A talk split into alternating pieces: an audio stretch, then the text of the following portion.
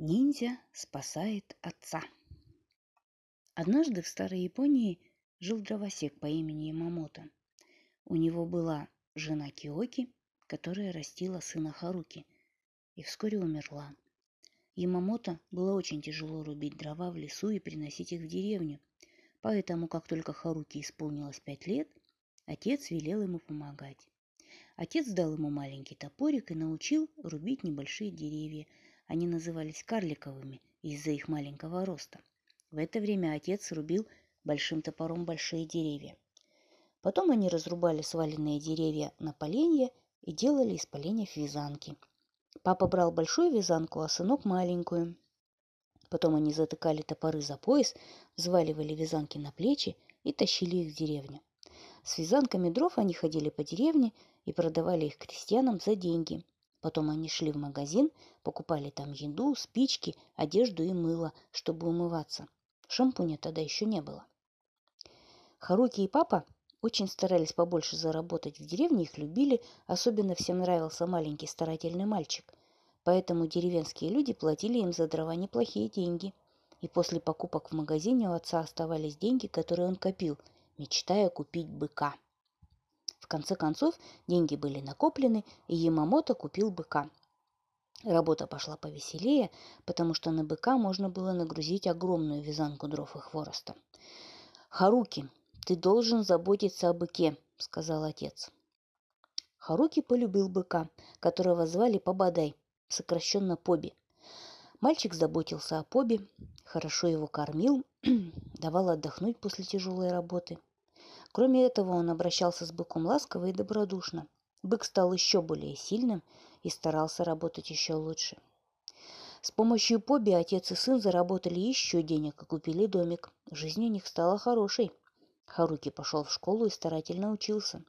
Вся жизнь была бы все время хорошей, но случилась беда. Беду принесли плохие люди. Точнее, один плохой человек. Это был самурай, которого звали Сюсё. Его усадьба находилась рядом с домиком Ямамото и Харуки. Сёсё был очень плохой и жадный. Он завидовал Ямамото и решил отобрать у него быка. «Этот сильный бык», — думал Сёсё, — «принесет мне много денег». Сёсё придумал злой план. Однажды, когда бык кушал траву возле дома Ямамото и Харуки, Сёсё пришел со слугами и заявил — Твой бык зашел на мое поле и съел там много травы, поэтому ты должен мне его отдать. «Извините, ваша светлость», — ответил Ямамото, низко кланяясь самураю. «Мой бык никогда не ест траву на чужом поле, он хорошо воспитан». «Как ты смеешь со мной спорить? Я могущественный самурай!» — воскликнул Сёсё. «Слуги, хватайте быка, ведите его на мой двор». Слуги схватили быка, но Пободай не подчинился. Могучий бык раскидал слуг своими рогами, а некоторых побил копытами. Потом он гневно фыркнул и побежал прочь. Слуги не могли его догнать и вернулись ни с чем. «Хватайте этого человека!» — воскликнул Сёсё, указывая на Ямамото. «Я беру тебя в рабство за то, что сделал твой бык, и ты будешь на меня работать сто лет!» Слуги схватили отца и Харуки с плачем бросился к нему, стараясь его освободить. Один из слуг, особенно злой, стукнул мальчика палкой, так что тот упал без сознания на траву. Когда он пришел в себя и понял, что произошло, то снова заплакал. Но потом вытер слезы и сказал себе, «Я освобожу отца и отомщу самураю, но сначала мне надо найти быка». Харуки отправился по тропинке в лес и шел по лесу довольно долго. Потом он подошел к речке и напился. Мальчик прошел вдоль речки и увидел пещеру, перед которой была табличка.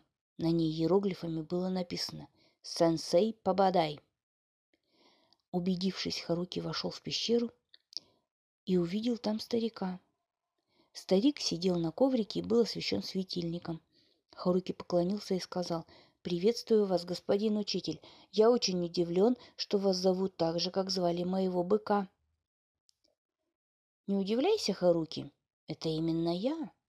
Я раньше был быком, но теперь я превратился в человека, я научу тебя искусству ниндзюцу. и тогда ты сможешь победить самурая Сёсё. «Господин сенсей, я готов учиться», — сказал Харуки. Так началась новая жизнь мальчика Харуки. Сенсей показывал ему, как ниндзя незаметно проникает в любой дом, как он сражается с врагами и побеждает их. Харуки старательно учился. Прошло три года. Харуки исполнилось 15 лет. Он превратился в сильного и ловкого юношу. Наконец сенсей сказал, «Я сделал все, что мог. Научил тебя всему, что знал, и дал тебе оружие и предметы для борьбы с противником. Теперь все зависит от тебя. Отправляйся на бой, будь смел, но осторожен». Юноша с благодарностью обнял сенсея Побадая и пустился в путь-дорогу. Когда он пришел кусать самурая Сёсё, то увидел, что она окружена высокой стеной, и в воротах стоит охрана. Харуки подождал, пока настанет темнота, и подошел к стене. Он вынул крюк на веревке, который называется кошкой. Этот крюк-кошку он забросил на стену, держа конец веревки в руке. Крюк зацепился за вершину стены. По веревке юноша поднялся на стену и спрыгнул с другой стороны. Было темно, но Харуки видел в темноте. Этому его тоже научил сенсей. По траве он прокрался к большому дому и стал обходить его вокруг. Возле входа в дом были охранники с оружием, но Харуки в серой одежде прокрался мимо них и вскоре увидел внизу дома решетку. Заглянув через решетку, мальчик увидел тюремную камеру, в которой в углу лежал какой-то человек. Харуки достал трубочку тростника и ягоду бузины. Он вставил бузининку в трубочку и дунул. Бузининка попала точно в лоб спящего. Он проснулся и посмотрел в окно. Харуки увидел, что это был отец, но с измученным лицом. Отец с трудом подполз к окну и увидел Харуки. Юноша приложил палец к губам. Это был знак «Молчи». «Я пришел тебя освобождать», — сказал он шепотом. «Готовься к побегу». Отец широко открыл глаза от удивления, потом кивнул головой. Харуки незаметно програлся в другую сторону дома. Он нашел открытое окно, поджег бумагу и кинул внутрь окна. Через минуту в комнате разгорелся огонь. «Пожар!» – закричали слуги-охранники и бросились тушить огонь. Харуки спокойно прогнал, прокрался в дом через вход, где не было охранников, и по коридорам в главные залы, где была спальня самурая Сюсё. Самурай проснулся от криков прислуги и встал. Увидев юношу, самурай схватил меч и хотел напасть на него. Но Харуки не стал с ним сражаться. Он ставил в трубку стрелку с отравленным наконечником и дунул, так чтобы стрелка вонзилась в тело самурая. Самурай рухнул на пол. Харуки выбежал из спальни и бросился в подвал. Там был охранник, с которым Харуки тоже справился с помощью стрелки. Он взял у него ключи и открыл камеру отца. Бедный отец был настолько слаб от голода и непосильного труда, что не мог идти. Харуки достал иголки, поставил их отцу в такие точки, где возвращаются силы. Отец встал и неожиданно для себя мог идти и даже бежать, и они побежали по коридору и выбежали через ворота. Они бежали по тропинке, хотя и медленно, отец ведь не мог бежать быстро. Вскоре Харуки увидел позади факелы. Это была погоня слуг и воинов-самурая. Отец и сын подбежали к речке. Харуки дал отцу трубочку и показал со своей трубочкой, как надо погрузиться в воду и дышать через нее. Оба они погрузились в воду и сидели под водой, пока преследователи не переплыли речку. Они думали, что беглецы убежали за нее. Переждав, Харуки и отец выбрались на берег и побежали вдоль реки. Вскоре они подбежали к пещере, где находился сенсей.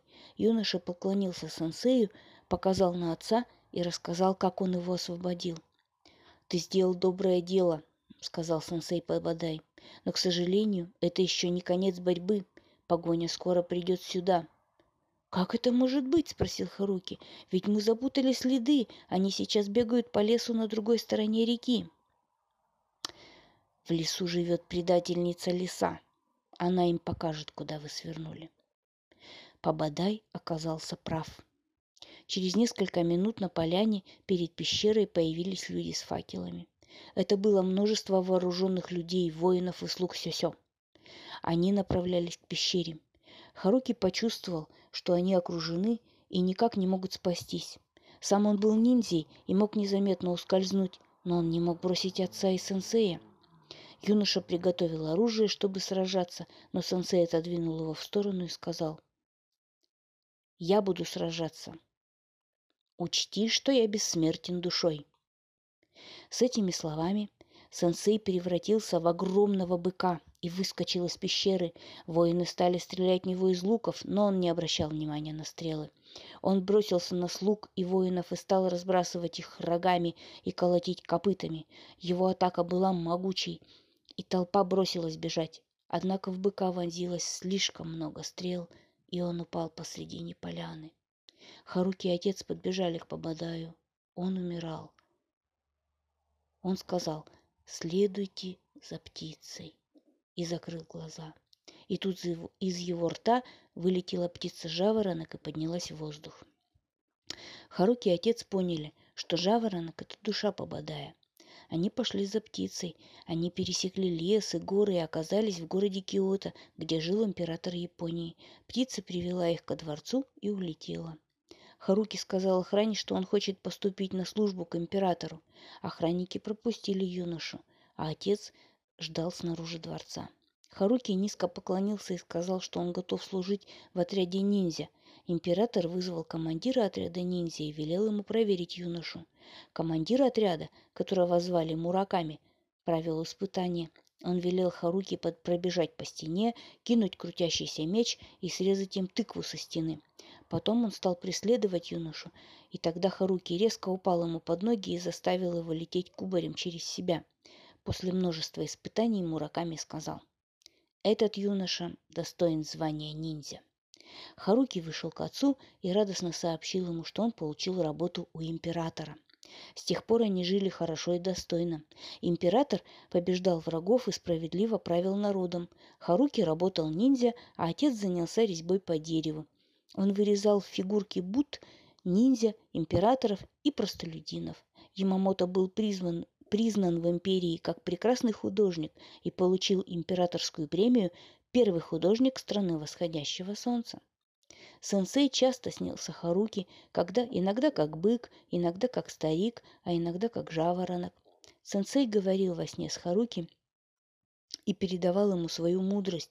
На старости лет Харуки стал императорским звездочетом. Он указывал, какие дни были благоприятны для каких-либо дел, а какие нет. Так указывали звезды.